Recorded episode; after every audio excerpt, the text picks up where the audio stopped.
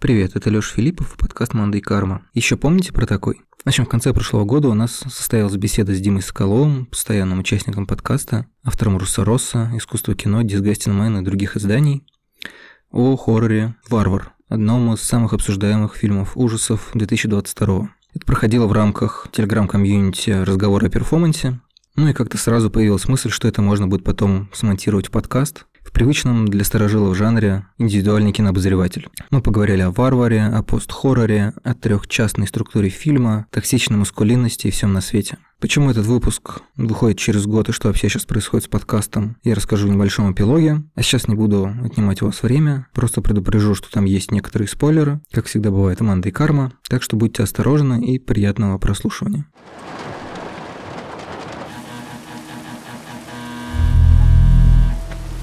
Так как у меня еще свежие впечатления, они потихонечку укладываются, я вот хотел бы у тебя спросить, почему, на твой взгляд, с этим фильмом произошло то, что произошло? Ну, скажем так, в нем есть та нестандартность, из-за которой он э, обрекает людей разделяться на два лагеря. Одни, которые, может быть, вообще считают это не хоррором, не лучшим представителем. Я вот зашел на кинопоиск, и там у релевантных мне пользователей оценки 3,7, 3,7, 3,7. Вот такая история. Во-первых, конечно, сам феномен варвара ужасно интересен, причем с нескольких точек зрения. Значит, с той точки зрения, которую ты описал, да, то, что фильм неожиданно для меня оказался таким разделяющим аудиторию, да, я бы понял, если бы это был фильм, скажем, «Солнцестояние», да, или вот предыдущий фильм Ариастера, там, «Реинкарнация», да, это мне было бы более понятно. Вот, а «Варвар», мне кажется, как раз удивительно, что разделяет именно, будучи, по крайней мере, по форме, очень хорошо выполненным, я бы сказал, в чем-то идеально даже хоррором, при этом он как-то вызвал, возможно, именно поэтому отторжение у значительной части аудитории. Второй аспект феномена Варвара, на мой взгляд, заключается заключается в том, что фильм на минуточку выпущенный не мейджером, не там 20 век Фокс, не MGM, ничего такого за ним не стоит. И внезапно он попадает вот во все эти топы, да, о нем все говорят, у него там, если я правильно помню, на MDB рейтинг там 7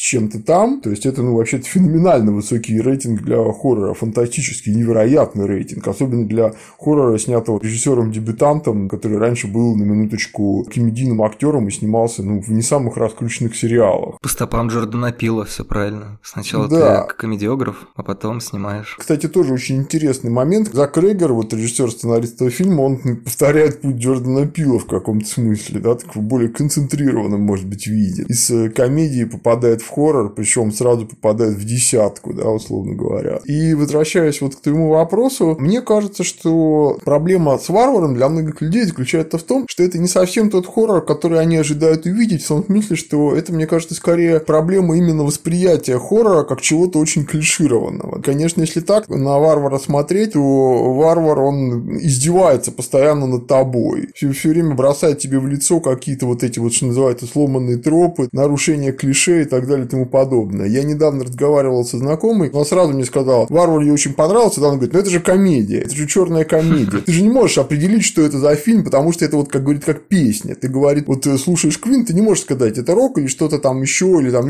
Я сказал, что мне понравилось это сравнение с песней, да, потому что песня, она вот ну, динамична, в ней может быть много разных каких-то компонентов, но все-таки в песне есть обычно какая-то доминантная мелодия. И с этой точки зрения Варвар, мне кажется, безусловно, стопроцентным хоррором, это стопроцентный жанровый фильм. Дело в том, что жанровые фильмы, они бывают разные. Они бывают такие, которые строго идут по каким-то клише, делают это более или менее талантливо, а есть такие, ну, например, как Крик в свое время сделал, да, и сейчас отчасти повторил этот успех с пятой частью, которые играют с этими клише. Но Варвар, хотя и относится к этой категории, на мой взгляд, очень важно понять, что вот характер этой игры с клише, он совершенно не такой, как в Крике. Потому что в Крике все вертится вокруг самосознательности, скажем так, людей, которые находятся в этой вселенной, внутри самого фильма. Они знают, что они находятся в слэшере, и убийца моделирует вокруг них эту ситуацию. А в Варваре все-таки все выстроено намного более реалистично. Вот в этом смысле Варвар очень интересен именно тем, что героиня последовательно избегает всех как раз клише, не обыгрывает их, а именно избегает всех клише, которые только вообще возможны, наверное, там в ее ситуации. То есть она сразу же фотографирует документы этого этого человека, она ведет себя с ним очень осторожно и так далее и тому подобное. Ну, самый, наверное, такой, мне кажется, это прям очень бросающий в глаза момент, когда она видит странную дверь в подвале, которая открывается только снаружи. Да, она смотрит в тьму и говорит «nope». Да, именно. И это прямо превосходно. Прекрасная такая пощечина зрителю, но такая вот любя пощечина, я бы сказал, да. Я вот сейчас здесь хочу немножко ворваться. Сразу два момента, на самом деле, эта сцена нам позволяет прояснить. Первое, на всякий случай, если вдруг, кто не знает, Джордан Пил режиссер фильмов «Прочь», «Мы» и «Нет». То есть он тоже, как и режиссер фильма «Варвар», и Юрий Быков любит фильмы с односложными названиями. А во-вторых, вот эта сцена с «Ноуп», э, она же была как раз в «Нет», когда главный герой Дэвида Каллуэ, скажем так, драматургия фильма призывает его совершить некоторый героический поступок, он смотрит на гигантское нечто, которому он должен противостоять, и говорит такой, не, нафиг, я сваливаю. Что происходит в «Варваре», это Детройт наших дней, один из его супер заброшенных районов, улица, на которой жилым, в общем-то, является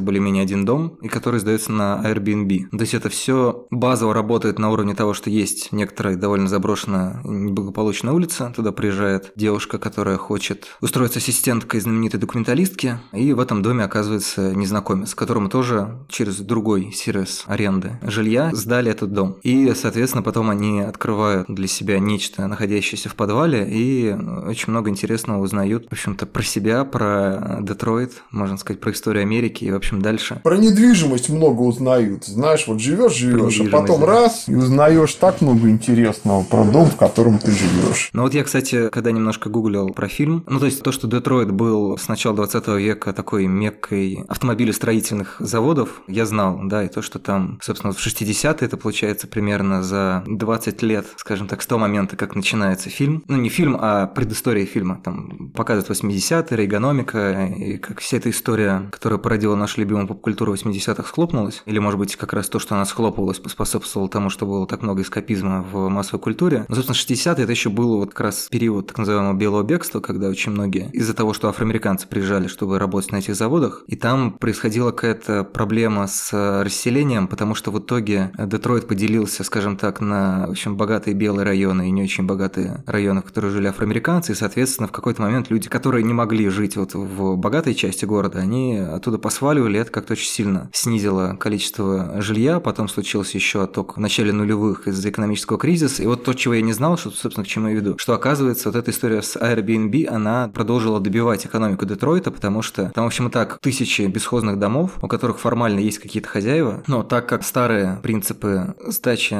жилья в аренду работают так, что ты сдаешь на долгий срок, ты, соответственно, ты с этих денег можешь там какое-то время проживать. А благодаря Airbnb и аналогам ты снимаешь там типа на сутки, на три. И это совершенно не те деньги, которые могут, скажем так, владельцы недвижимости привязать к месту его жилья. И, соответственно, он тоже там либо уезжает, либо бросает. То есть это стало очередным гвоздем в экономическую систему Детройта. И вот, собственно, и Тесс, главная героиня, Кит, который там тоже, в общем-то, буквально на денек заскочил, они столкнулись мало того, что Airbnb высасывает все соки из тех людей, которые обладают какой-то недвижимостью. И, кстати, по правилам самого сервиса они должны там жить, по идее. А как мы потом узнаем, хозяин этого дома там не жил, и в том числе поэтому он не знает, что у него в подвале творится. Возможно, там даже никогда не был. Ну, совершенно верно, да. Он ничего не знает, да. Ну что, переходим к спойлерам. Дополняет его мысль про какие-то зрительские ожидания. Во-первых, мне, наверное, помогло то, что у меня никаких зрительских ожиданий не было. Ну, потому что я попал вот в эту третью волну любого фильма, который находится на хайпе. То есть вот он, когда он маленький, независимый или сравнительно неизвестный фильм, который что-то получает на фестивалях, он резко взлетает, у него там обычно 98% на Rotten Tomatoes и какая-то бешеная критика. И он в этом статусе проходит несколько шагов, и его тут же начинают мочить, потому что он не соответствует, ну, в общем, статусу откровения. И я вот уже как бы его смотрел в момент, когда его достаточно сильно сбили вот эту спесь, и поэтому у меня были такие умеренные. Может быть, да, может быть, нет. Во-вторых, я ничего про него не читал, что всегда, мне кажется, плюс, хотя иногда, наверное, и бывают какие-то полезные реплики насчет сюжета, но, в общем, степень неожиданности, вот этот саспенс, который в итоге от этой неожиданности в фильме рождается, это довольно классно. И то, что он еще, в общем, не один фильм, а это фактически три фильма в одном. Да, совершенно верно. Это вообще отдельное достоинство фильма. Это, вообще говоря, три совершенно разных истории, которые при этом очень элегантно, очень плотно соединены в единый сюжет. При этом они по настроению включаются все равно благодаря единству стиля, собранные очень-очень хорошо. Это очень плотно подогнанный друг другу фильм. Я уже говорил об этом несколько раз. Вот это такая идеальная вот эта вот иллюстрация к моему любимому такому, знаешь, вот тезису как бы гильянцев, да, что вот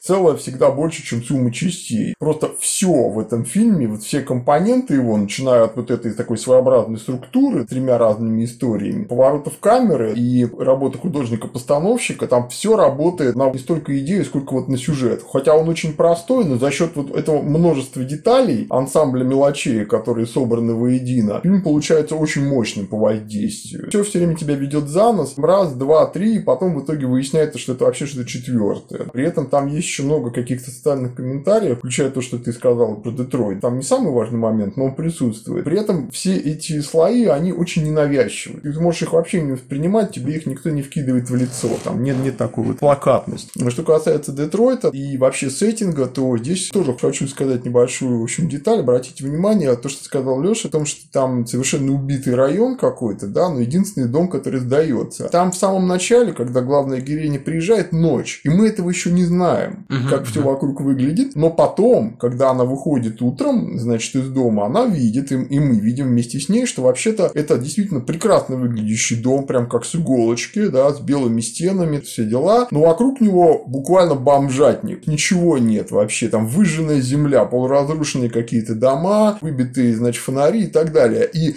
естественно, у любого искушенного зрителя, да, возникает потребность сказать, ну а что это такое, почему так, это же нереалистично. Нет, не волнуйтесь, Зак Крейгер подумал об этом. Очень быстро вы поймете, почему так, вот почему этот дом выглядит так, а в то время как все остальные выглядят так, как будто там сквот на 40 человек. И этому тоже есть объяснение. В этом смысле фильм очень продуманный, невероятно продуманный. Конечно, это не может не радовать такого большого поклонника хоррора, как я, который любит очень разные фильмы, да, но когда ты видишь фильм настолько просто цельный, да, в своем вот этом режиссерском видении, ты не можешь его просто не отметить. Слушай, а можешь тут э, тогда заодно про работу художника-постановщика пояснить, что ты имеешь в виду? Ну, в смысле, какие-то детали привести, потому что, с одной стороны, я вроде как видел и понимаю, но мне интересно, что тебе бросилось в глаза. Ну, смотрите, да, тут очень много деталей. Я буду говорить тогда чуть-чуть пошире скажу, потому что, смотри, фильм состоит из трех взаимосвязанных, по сути, историй, трех кусочков. Обратите внимание на то, что все эти истории сняты, ну, скажем так, в разном регистре. Здесь есть история Тесс, которая приезжает в Детройт, который Леша рассказал, заходит в дом, а там, оказывается, Билл Скаргард уже живет. Незадача, да? Есть вторая история про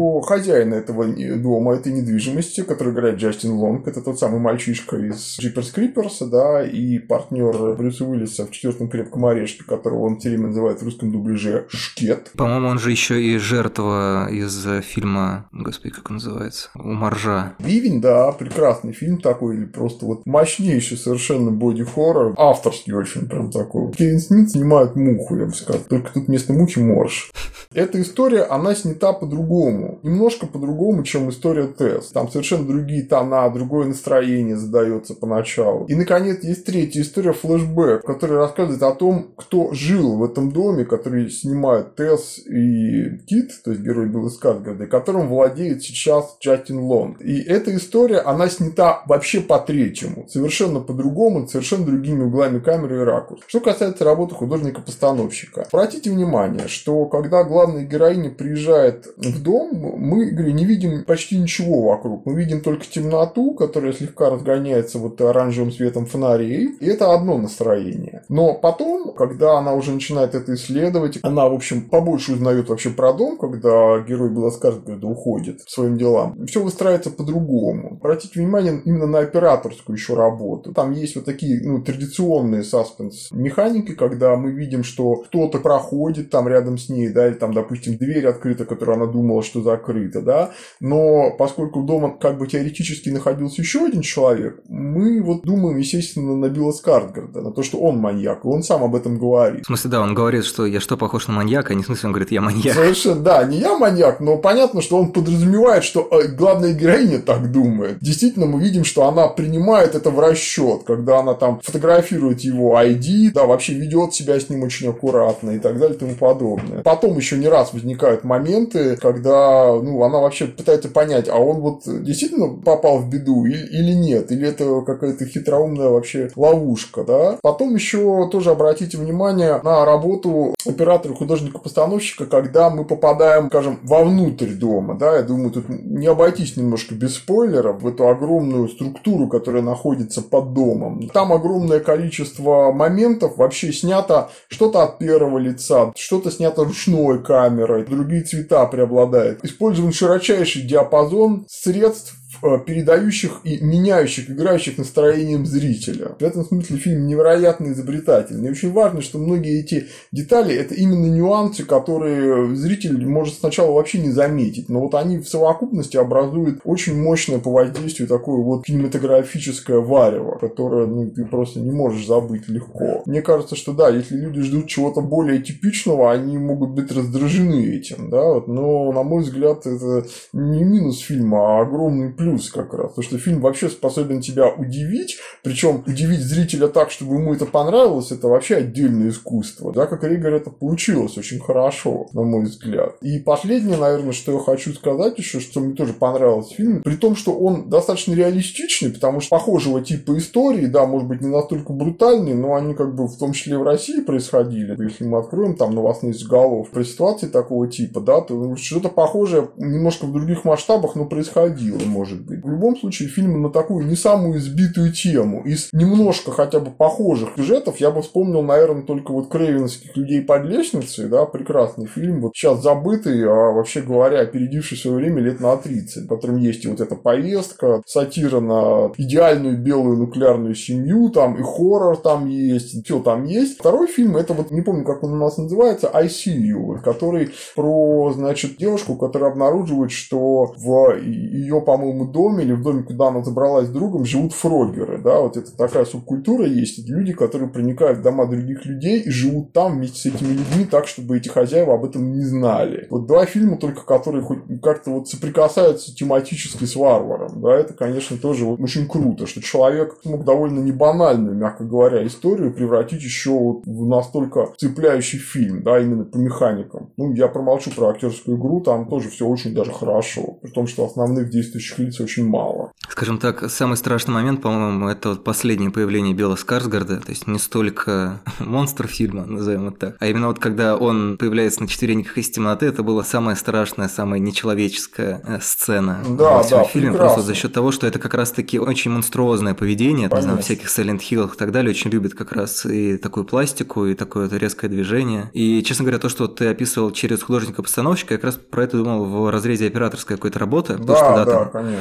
камера не дает нам что-то посмотреть, и там, в общем, первый кадр фильма – это когда камера наезжает на машину под дождем, то есть мы как бы снаружи из непогоды, из какой-то стихии проникаем вот в это теплое пространство, да. сравнительно безопасное. Еще музыка Друбич, она такая немножко, как мне показалось, спойлерит происходящее и немножко пережимает с тем, чтобы дать тебе саспенс сильно заранее. А может быть, с другой стороны, это и хорошо, потому что музыка, она тут не совсем работает на настроение, сколько работает на атмосферу места, потому что там, по-моему, еще какие-то обрывки фраз проскакивают, и учитывая то, насколько в итоге сюжет фильма погружается в историю места, если огрублять, то вот когда мы погружаемся в эти катакомбы, то вот мы слышим, как о чем-то люди, так или иначе оказавшиеся на этой территории, как кричит земля, какие-то отголоски их жизни, в общем, присутствуют в этом пространстве. И переходя к такому, опять же, обтекаемому спойлерству, а, мне очень нравится думать, что в этом фильме есть два автокомментария или две такие рифмы. Первое это вот э, то, что фильм как бы состоит из трех частей, и он все время немножко, ну, меняет героя, меняет настрой, скажем так, это как раз очень похоже на то, что происходит. То есть сначала мы видим дом, это история Тесс, потом мы видим историю Джастина Лонга, это подвал, и потом мы видим катакомбы, это вот флешбэк. Это заметное сопоставление, скажем так, того разбиения на части, что происходит в сюжете и в архитектуре. Ну, можно сказать, да, что мы спускаемся с самого верха до самого низа. Потом, поскольку мы возвращаемся к истории Тесс, мы как бы выходим за пределы этой структуры, потому что дальше уже действие переносится уже из дома, там, ну, собственно, в сам этот район. На самом самом деле правильное замечание совершенно. И второй момент, это вот как раз они, когда уже покидают дом и встречают этого афроамериканца, который говорит, что 15 лет его не трогали. Угу. И это как будто бы после того, как я освежил историю Детройта, у меня, конечно, это немножко мэчится с тем, что в определенных проявлениях опасное обывательство, оно до него не добиралось долгое время, потому что, в общем-то, он был особенно не нужен. Но как только он оказался на пути у того, что в титрах называют мамой, то он, соответственно, пострадал. Но э, забавно, что он, опять же, мне кажется, отчасти описывает вот этот механизм рождения подвальных детей, их вырождение, их странную мутацию во что-то не совсем человеческое, во всяком случае по выносливости. А, и мне кажется, что это отчасти такой метакомментарий к жанру. То есть вот как история с э, Биллом Скарсгардом, и когда вот он описывает, что «а я вот это вижу иначе». Вот мне кажется, что я на самом деле не такой уж и опасный. И мы как бы в этом видим как раз, как будто бы то, что фильм нам озвучивает, то, что мы вместе с героиней думаем в отношении него, что он типа, он под, как-то подозрительно благожелателен. Наверняка он хочет что-то нехорошее. И вот также в конце они проговаривают, что вот результат определенного кровосмешения, он приводит к определенным гибридам, не только человеческим, но и жанровым. У нас вспоминаю твою историю про знакомую, которая этот фильм показалась комедией. Да-да. В целом вот это все желание разделить на какие-то жанры довольно сложно. И во многом бессмысленно на самом деле, потому что, на мой взгляд, если фильм уже показывает, условно говоря, какую-то декорацию, которая сильно ассоциируется, допустим, с э, хоррором, то это позволяет нам рассматривать его в парадигме хоррора. Какое-нибудь «Гнездо» с Джудом Лоу – это фильм, ну, в общем, драматический скорее, то есть там нету, ну, за редкими исключениями, того, что может позволить его причислить к хоррору. Но вот это готический антураж и некоторые мотивы все равно, мне кажется, в теории нам позволяют рассматривать его в этом ключе, точно так же, как и «Варвар». Кажется, что его никак нельзя не записать в хорроры, тем более, что он, в общем, довольно активно об этом рефлексирует Конечно. и много всего Конечно. собирает. Я вообще, честно говоря, вспомнил, если говорить про аналогии, про техасскую резню бензопилой, потому что там тоже вот история про варварство, это же в том числе про какое-то классовое различие, да, и представление о том, что люди, которые живут не так, как мы. Там скорее не столько даже классовое, хотя можно так интерпретировать, там скорее, знаешь, вот это вот погнали наши городских, это вот противостояние города и деревни скорее, да. В том числе, но мне кажется, что это же все равно включает определенную экономическую составляющую. Ну, конечно, там есть этот момент, о котором ты говоришь, классовый, просто он там, скажем, оформлен немножко иначе. Вне таких вот чисто, знаешь, таких вот марксистских категорий, да, а скорее вот как uh-huh, uh-huh. социокультурное, которое, конечно, включает в себя какое-то классовое измерение. В основном в этих там даже прям во всей франшизе, я бы сказал, там же как раз именно основная линия противостояния от городских и сельских жителей, да, что когда городские жители попадают в сельский вот этот мир, попадают буквально в какой-то вот враждебный мир, какую-то враждебную, совершенно непонятную ну, там среду, где все такое понятное, но не то, чем кажется, да. Примерно так и здесь. Тоже, кстати, обрати внимание, помнишь, да, когда там главная героиня как раз говорит с человеком, который ее может взять на работу, она там спрашивает, где ты остановился, она называет район, и, значит, ее потенциальный работодатель сразу же меняется в лице, она говорит, там нельзя оставаться никогда, нет, тебе нужно туда уехать, все, то есть моментально, как она меняет регистр речи, сразу ты называешь район, да, сразу у нее срабатывает вот этот триггер. И мы как бы понимаем, почему, да, но понятно, что она там решает остаться, ну, если я правильно понимаю, как раз тогда, когда она возвращается с этого интервью, с этого собеседования, да, там как раз уже начинают происходить какие-то более зловещие события. Вот. А что касается комедии, там, понимаешь, у моей знакомой у нее был поинт в том, что эта комедия в том смысле, что это вот такая вот ирония над жанром просто тонкая. Вот немножко как крик скорее, что это вот жанр, безусловно, жанр, но такой вот, что это вот он именно за счет того, что он обманывает все время зрительские ожидания, это вот уже нельзя рассматривать как в чистом виде жанр. Да, я, конечно, с этим не совсем согласен, но этот поинт мне понятен, потому что там скорее эта ирония, на мой взгляд, проявляется именно в, в том, как Зак Крегер именно играет со зрителем. Он как бы остается серьезным, но жанровый фанат, мне кажется, он с радостью включится в эту игру и будет там вот гадать, а что, а как, а почему, а если так, все, а потом, когда тебе показывают, что там на самом деле произошло, ты сидишь и думаешь, ах, вот надо же так как, а вообще. И там же еще вот этот весь флешбэк, он так снят, ну, не от первого, а от третьего лица такого, вот, фиксированный вот этой камерой, там, да, за спиной и так далее. Ну, это похоже на рекламу района. Кстати, То есть, да. Сначала, когда да. еще никого нету в кадре, нету действующего лица, просто показано этот зеленый, кислотно-зеленая лужайка, конечно, конечно. белые дома, дети Конечно, играют. совершенно верно. Это, кстати, очень верное замечание, очень важно. Одна из причин, почему моя знакомая сказала, скорее всего, то, что это комедия, то, что там есть вот эта вот такая мрачная вот ирония какая-то, да, сатира в каком-то смысле даже на вот эту американскую мечту, на вот этот, как ты говоришь, идеальный пригород такой. Понятно, что это вот такие концентрированные 50-е, их отголоски, точнее, поскольку действие происходит уже в другую эпоху, да. Там, кстати, помнишь, есть тоже момент, когда сосед, по-моему, как раз говорит хозяину дома, да, что вот мы уезжаем, потому что здесь все умирает. И ты тоже сразу понимаешь, что на самом деле вся вот эта вот гротескная в своей вот гипертрофированной какой-то позитивности, да, вот эта американская мечта, она тут уже вообще не работает, что это все вот чистый фейк какой-то. Образ, он сам по себе, он э, сатирический. Не столько даже мечта уже, а скорее это некоторая вот отставшая от жизни фантазия фантазия. Но мне кажется, что эта яркость красок немножко работает как мумия, как будто бы румяна нанесли уже. Да-да-да. Ну, то есть, и сегодня это уже остов, угу. некоторое тело. Представление 80-х это еще вот что-то такое пышущее Конечно, здоровьем. конечно. Там же, опять же, такой момент еще есть, который в фильме не проговаривается, да, но просто вот, что называется, человек, ну, нагруженный каким-то культурным контекстом, он, я думаю, сразу проассоциирует, что 80-е это вот такие 50-е на максималках, это вся стилистика, многие какие-то жанры получили ревайвал в это время, да, и так далее. Очень много чего заимствовано именно из вот этой вот эпохи послевоенной, да, которая вот может рассматриваться как пик вот этой такой классической американской мечты, да, о доме в пригороде, какой-то вот большой крепкой семье, где муж работает, жена ждет его дома, всегда безукоризненно вымытыми полами на накрытым, значит, на стол и так далее. Да, вот еще один фильм, который как-то с этой темой играет, не настолько активно, конечно, да, но тем не менее это вот Перл, да, особенно под конец мы видим какую-то вот, ну, деконструкцию, что ли, вот этого образа из американской мечты. Показано, каким путем она вот достигается. Здесь это, конечно, далеко не главный аспект в фильме, да, но видно, что Крейгер, он знает об этом, и он везде, где есть возможность, он вот иронизирует. Очень много тем покрывает косвенно как-то, да. Это богатство смыслов, оно подано очень легко. То есть, я говорю, если ты этого не знаешь, ты все равно почувствуешь вот этот контраст между разными частями, да, он тебя все равно зацепит. К хэштегу разговора,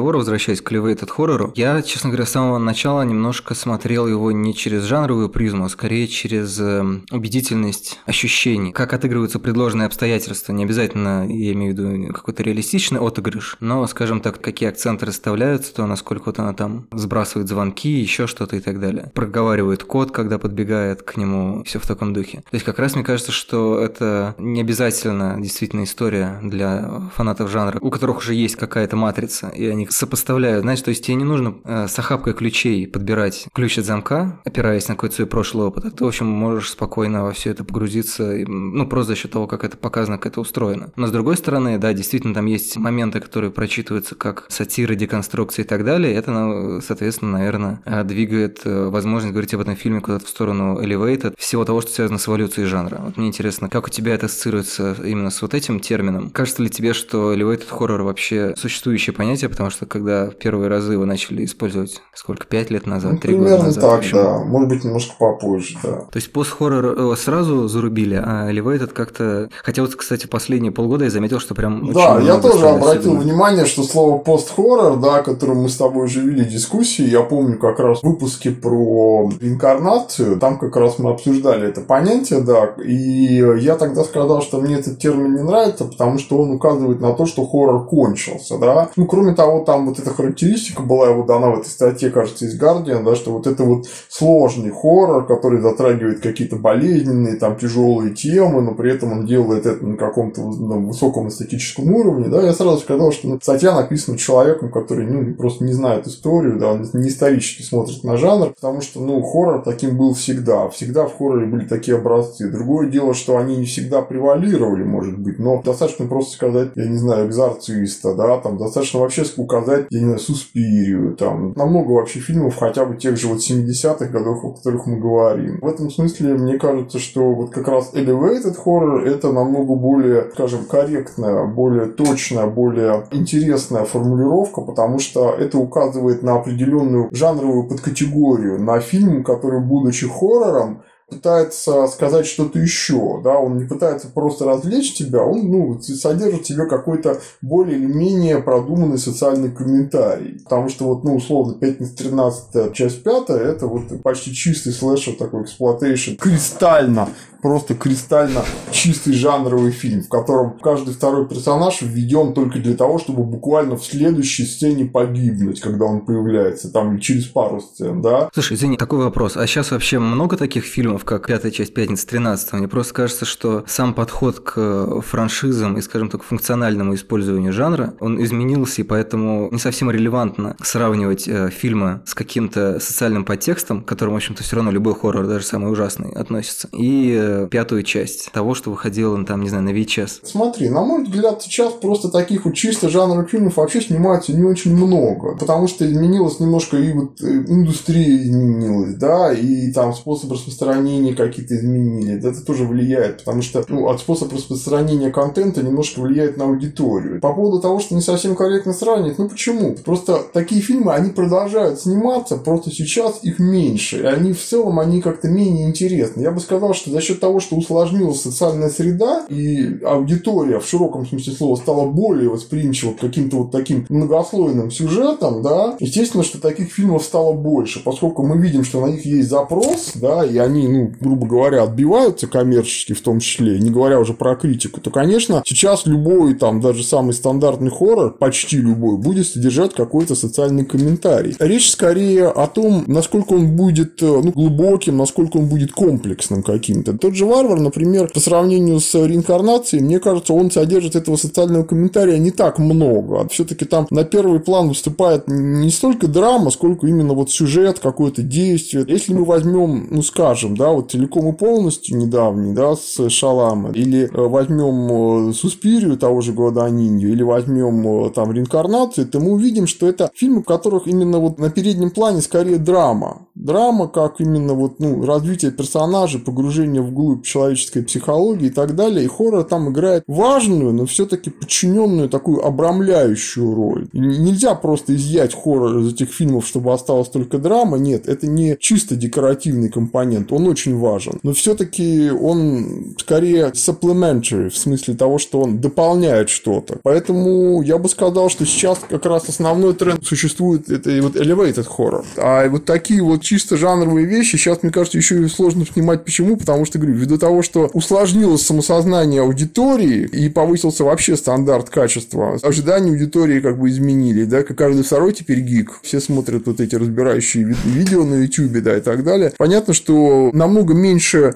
есть стимула снимать чисто такие вот жанровые фильмы, как пятую часть «Пятница 13». Обрати внимание, я, кстати, не случайно назвал пятую, потому что уже в шестой появляются какие-то иронические моменты, например, в открывающих титрах «Пятница 13. Джейсон жив», есть пародия на Джеймса Бонда. Там камера приближается к глазу Джейсона в маске, появляется фигура Джейсона, как фигура Джеймса Бонда, да, он там просто экран режет, как Джеймс Бонд стреляет, да, и там льется кровь, и дальше там 5 13 часть 6. То есть элементы эти были уже тогда, просто тогда они были, ну, как бы намного менее мейнстримные. Такие фильмы ну, снимались вот типа Крика условного, они, говорю, они были и в 80-е. Просто тогда они не составляли мейнстрима, и это было все-таки больше такое вот, ну, экспериментаторство для своей. Не было такой большой аудитории еще. У меня такая логическая цепочка. Elevated хоррор, он подразумевает, ну, то есть, вот возвышенный хоррор, левитирующий хоррор. В моем представлении это как будто бы продолжение линии, что вот есть, условно говоря, драма, которая, безусловно, становится более заметна в фильмах ужасов. Ну, то есть, это ставка на какой-то больше реализм, психологизм, еще что-то. За счет этого компонента хоррор как будто бы до него немножко поднимается. А хотя, если мы будем жонглировать словами, можем, например, назвать этот же раздел, условно говоря, крипи-драма. И по большому счету счету, помимо того, что у нас появится некоторый оценочный компонент, что вот мы, значит, разделяем хорроры на какие-то, как ты говоришь, с большим количеством содержания или с меньшим, это все равно очень сильно на глазок. Как мы можем измерить содержание реинкарнации или варвара? Субъективно для тебя или меня какое-то количество тем, символов или чего-то,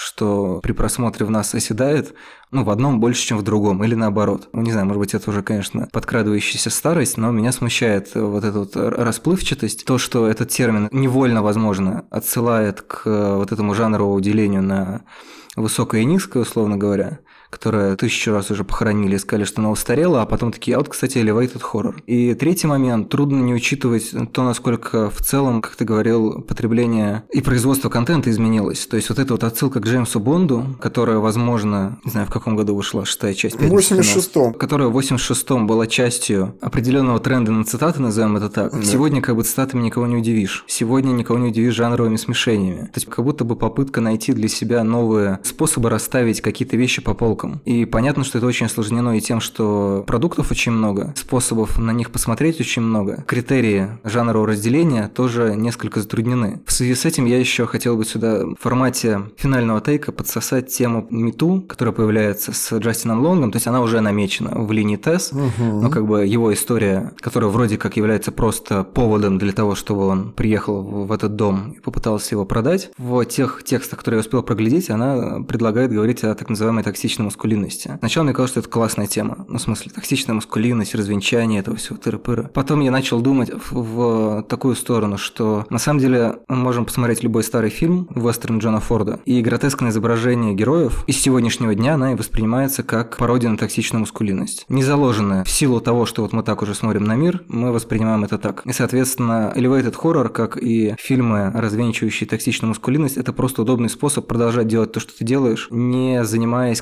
каким-то значимым преодолением себя, скажем так. То есть это не принижает качество фильма «Варвар». Это, возможно, не столько к нему относится, а именно к самим понятиям, которые упрощают какие-то явления, которые мы видим на экране или о которых мы думаем. Но мне кажется, что это вопрос, во-первых, концептуализации. Во-вторых, что даже может быть более важно, это вопрос исторической перспективы. Да? То, что ты говоришь, и сейчас, если ты смотришь вестерн Джона Форда, конечно, многим современным зрителям это покажется там дичью какой-то. Вы можете так смотреть. Но, во-первых, мне кажется, что это не совсем правомерный, хотя возможный взгляд, потому что эти фильмы, эти произведения искусства создавались вообще в другой немножко системе ценностей. И в многих произведениях искусства, если не во всех, а особенно во многих значимых, опять же, очень может быть, что и во всех, всегда существует какой-то универсальный компонент, который удерживает это произведение искусства ну, в вечности там, для нас. И есть какой-то, скажем так, сиюминутный или приходящий. И в этом смысле каждое поколение будет по-разному, скажем, реинтерпретировать, переоткрывать для себя какие-то произведения искусства. Если, допустим, сейчас у нас там снимается мало каких-то традиционных вот этих вестернов, да, с традиционными тропами, в основном мы видим какие-то ревизионистские попытки вот с этим играть, как вот, например, этот недавний фильм про черных ковбоев для Netflix, да, такой, кстати, очень интересный. Я не помню сейчас, к сожалению, этого режиссера. Очень хороший фильм, который выходил, если я правильно помню, вот в прошлом, кажется, году. А я понял, о чем ты говоришь. Он еще, в общем-то, состоит из э, документальной фактуры, там все реальные персонажи. Совершенно верно, да. И вот это, кстати, тоже важно, вот это тоже важно, что это ты прав, это документальный, вообще говоря, факт, что вот этот персонаж, там, который центральный, да, это ну, действительно был черный шериф, черный ковбой. Мы видим, что пространство для вот этих жанровых каких-то проектов, оно, конечно, существует. Просто теперь мы видим больше каких-то историй, которые раньше были маргинализированы, там, да, или незаметны, да, сюжетов, которые оставались на периферии, так или иначе, общественного внимания. И в этом смысле как раз, мне кажется, ну, по-прежнему можно снимать какое-то жанровое кино в целом. Понятно, что оно будет более сложным, чем там 30 или 40 лет назад, но все равно оно будет жанровым там, в своей основе. Это во-первых. Точнее, даже во-вторых, потому что первый я сказал, это вопрос именно концептуализации. Тем больнее падать называется фильм пока мы далеко не ушли. Да-да-да, Harder They Fall, совершенно верно, да. Молодец, что вспомнил, да. Я помню, что там какая-то вот эта вот идиома, что ли, там, да. Это прекрасный совершенно вестерн, да. Ну, там все черные, да, но тем не менее там это контекстуализировано, в общем-то, вполне реалистически, да. Ты понимаешь, почему так. Это вот не просто какая-то grindhouse фантазия, это именно вот достаточно такой правдоподобный, в общем-то, фильм. Действительно, ты прав, на документальных материалах построен, там действуют реальные исторические персонажи и так далее. Так вот, что касается токсичной маскулинности, Смотри, если мы говорим про варвара, то мне кажется, что здесь Крегер скорее вот тоже немножко иронизирует над самим этим персонажем Джастина Лонга, да, который ну, выведен вообще таким вот типичным каким-то представителем, скажем, истеблишмента, который был против МИТУ, да, вот это вот все, там мы очень, потому что мы видим какой-то персонаж, как он себя ведет. Сначала он там говорит, да нет, ну все было по согласию, вот это все. Потом он, значит, там в какой-то решающий момент помогает главной героине, потом вдруг не помогает, он еще говорит, я хороший человек, там чуть ли не спихивает ее там с крыши. Я не помню, что конкретно он делает. Ну да, там неизвестно, кто из них хуже. То, что позиционируется как монстр, условно говоря, то есть монстр как фигура другого в контексте да, да, хоррора. Да. Или вот этот вроде как совестливый человек, как бы совестливый, да? Он как бы хочет поступить правильно. Мы видим, что он, в общем, хочет поступить правильно, но вот в решающий момент он там через раз фейлит с этим. Ему духа не хватает, да? А про монстра, кстати, да, верно, ты заметил, тоже я буквально слово скажу. Там же на самом деле, что очень классно, ты в самом конце понимаешь, что ну, этот монстр, ну, вообще говоря, ну, там все-таки был когда-то человеком, и в чем-то им остается, да, это существо, оно далеко не дикий зверь. Ну, да, вот и последние как раз кадры, они напоминают нам об этом. Это по-своему очень трогательно там сделано, тоже очень правдоподобно. Ситуация, в которую ты веришь. Вот. Мне кажется, что вот то, что ты говоришь, вот то, что много говорят о тактичном маскулинити и так далее, это, мне кажется, судьба многих каких-то популярных концептов, да, и elevated horror, и тоже тактичной маскулинности, я не знаю, и слово обесценивание, да, многие популярные какие-то понятия, концепты, ну, например, в 20 веке, ты знаешь, да, похожая история случилась словом социализм. Его стали склонять вообще на все лады, да, там был крестьянский социализм, да, был национал-социализм, был социализм в одной стране и так далее тому подобное. То есть, любой популярный концепт, он очень быстро получает широкое хождение. Естественно, что, к сожалению, далеко не все люди, которые его употребляют, употребляют его точно или, скажем так, вообще сознанием дела, да, хорошо понимают, что это такое. Это, к сожалению, ну, неизбежная, повторяю, судьба популяризации многих каких-то концептов. Далеко не все люди, которые э, маркируют какое-то поведение как тактичная маскулинность или пишут гневные колонки тактичной маскулинности, на самом деле представляют себе, что это такое. Но есть и люди, которые вообще прекрасно понимают сущность этого понятия и ну, пишут об этом, снимают об этом кино. А здесь это, конечно, в Варваре, мне кажется, с тобой соглашусь, это здесь никак не умаляет художественных достоинств фильма, это скорее ирония вообще над самим вот этим типажом социальным. И плюс это, конечно, попытка как-то привязать сюжет вот к актуальной теме, да, связанной с злоупотреблением там властью, злоупотреблением служебным положением. На всякий случай от себя уточню, что выражение «попытка» просто подразумевает, что как будто бы он это накинул от щедрот, что называется. То есть у него уже было все готово, и он думает, а да, я сейчас еще доверну. Возможно, возможно, сложно сказать. Не-не-не, мне просто так не кажется, я как раз про это хотел сказать. Угу. У нас вот эта трехчастная структура, которая работает в нескольких проявлениях, фактически герой которого мы видим во флешбеке из 80-х, и который потом оказывается в подвале, угу. он как такой радиоактивный элемент, который уже вроде как закопан в землю, но он все равно продолжает как-то эту землю отравлять. Угу. И то, что называют токсичной маскулинностью, в, во времена Джона Форда, условно говоря, было там, не знаю, мужеством, да, или Норм, там, еще чем-то. То есть ассоциировалось с чем-то положительным и базовым, скажем так, ну, базовое плюс. И, соответственно, в 80-е это немножко другое обывательское представление о своих обязательствах. То есть отчасти мы можем, например, рассматривать его персонажа как такого патриота именно Детройта, который не понимает, куда он может из этого города уехать. Может быть, он не может по финансовым причинам, может, он не может, потому что он здесь так классно устроился, и у него уже налажена вся эта система с изнасилованиями. По-разному можем эту историю додумать, и тут как раз хорошо, что режиссер не прожевывает эту историю до конца, но тем не менее он как вот такой э, радиоактивный отход лежит в подвале. Ну и как бы покупающий этот дом Джастин Лонг, он является с вот этой своей историей изнасилования продолжением этой линии. Ну, в каком-то смысле. Ну, может быть, это можно рассматривать как эволюцию какого-то общественного паттерна. Или, может быть, не эволюцию, а мутацию, да, если мы используем метафору из финального разговора про то, что, значит, в результате близкородственного смешения да, да, да. происходит в итоге чудовище и так далее.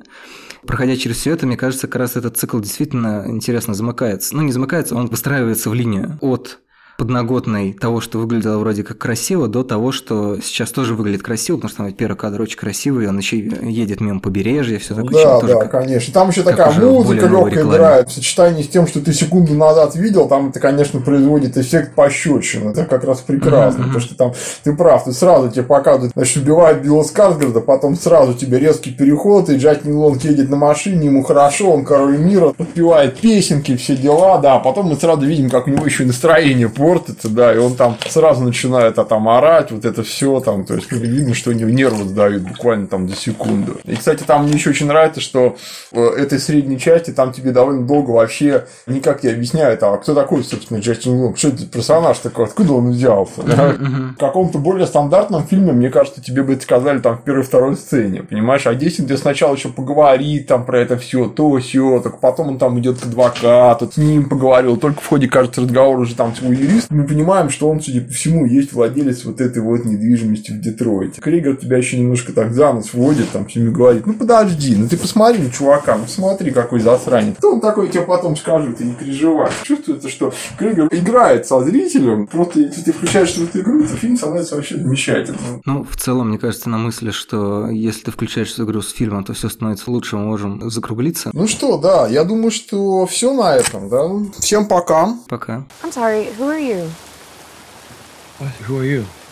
Спасибо, что дослушали до конца. В этом году я решил перенести внутренний монолог в финал подкаста для самых лояльных слушательниц и слушателей, тех, кто выдержал наш разговор до конца, кому было с нами как минимум любопытно, или, может быть, кто давно нас слушает и соскучился по нашим голосам. Кажется, год был еще более непростой, чем 2022 в бытовом и международном смысле, поэтому не очень было понятно, что делать с подкастом, в каком формате его делать, о чем, делать ли вообще и так далее. Какие-то центральные вещи не поменялись, конечно, мне хочется делать подкасты дальше, сохраняя в нем вектор рефлексии гуманизма, что становится все более актуально в свете все большего количества вооруженных конфликтов, репрессивных процессов, природных катаклизмов. Не хочется делать вид, что всего этого не существует, что массовая культура и культура вообще это какая-то сугубо эскапистская дорожка. В конце концов, если вы послушаете какой-нибудь из выпусков, поймете, что мы так не считаем. Хотя, конечно, сериалы, фильмы, анимация, аниме и все что угодно помогает немножко запроцессить происходящее вокруг, происходящее с нами, но это никогда не побег от реальности, а некоторые ее отражения. Хорошие новости. С начала этого года у меня также записан еще один выпуск, который я все никак не демонтирую. Очень надеюсь, что получится его закончить до конца 2023. А, так же, как определиться с тем, о чем и как говорить применительно к кино сегодня, чтобы это было не просто автоматической распаковкой смыслов, выставкой собственной эрудиции, а чем-то отзывающимся внутри меня, участников подкаста, слушателей, подкаста. Я надеюсь в ближайшее время все-таки как-то нащупать эту нить и потихоньку вернуться к какому-то более систематическому вещанию, а не такому отрывистому, как последние два года. В любом случае, позиция Мадей Карма остается неизменной. Мы против насилия внутри России, а тем более на территориях к ней никак не относящихся. Но что касается момента прямо сейчас, хочется пожелать всем сохранить свое ментальное здоровье и человеческое лицо. Пожалуйста, берегите себя. Всех обнимаю и пока-пока.